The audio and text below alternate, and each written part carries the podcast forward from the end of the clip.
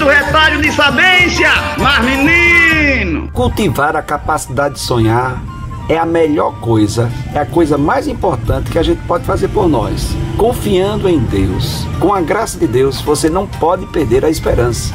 Tem que continuar cultivando a capacidade de sonhar que seus projetos serão realizados. Comece a pensar que seus projetos serão realizados. Não escute absolutamente ninguém que quer tirar essa capacidade de você continuar acreditando nos seus sonhos. Não escute absolutamente ninguém que muita gente vai colocar gosto ruim para você não continuar o que você está fazendo, para você parar o que você está fazendo. Continue cultivando seus sonhos, os seus sonhos mais puros, os seus sonhos mais inocentes, mesmo as pessoas dizendo que é tudo besteira, que não vai conseguir, você precisa continuar cultivando a esperança dentro do seu coração, porque se a gente perde a esperança, a gente perdeu absolutamente tudo. Sou o Padre Arlindo dizendo bom dia, boa tarde, boa noite. E é aquele sonho. E quando é que vai acontecer? E quando é que vai chegar?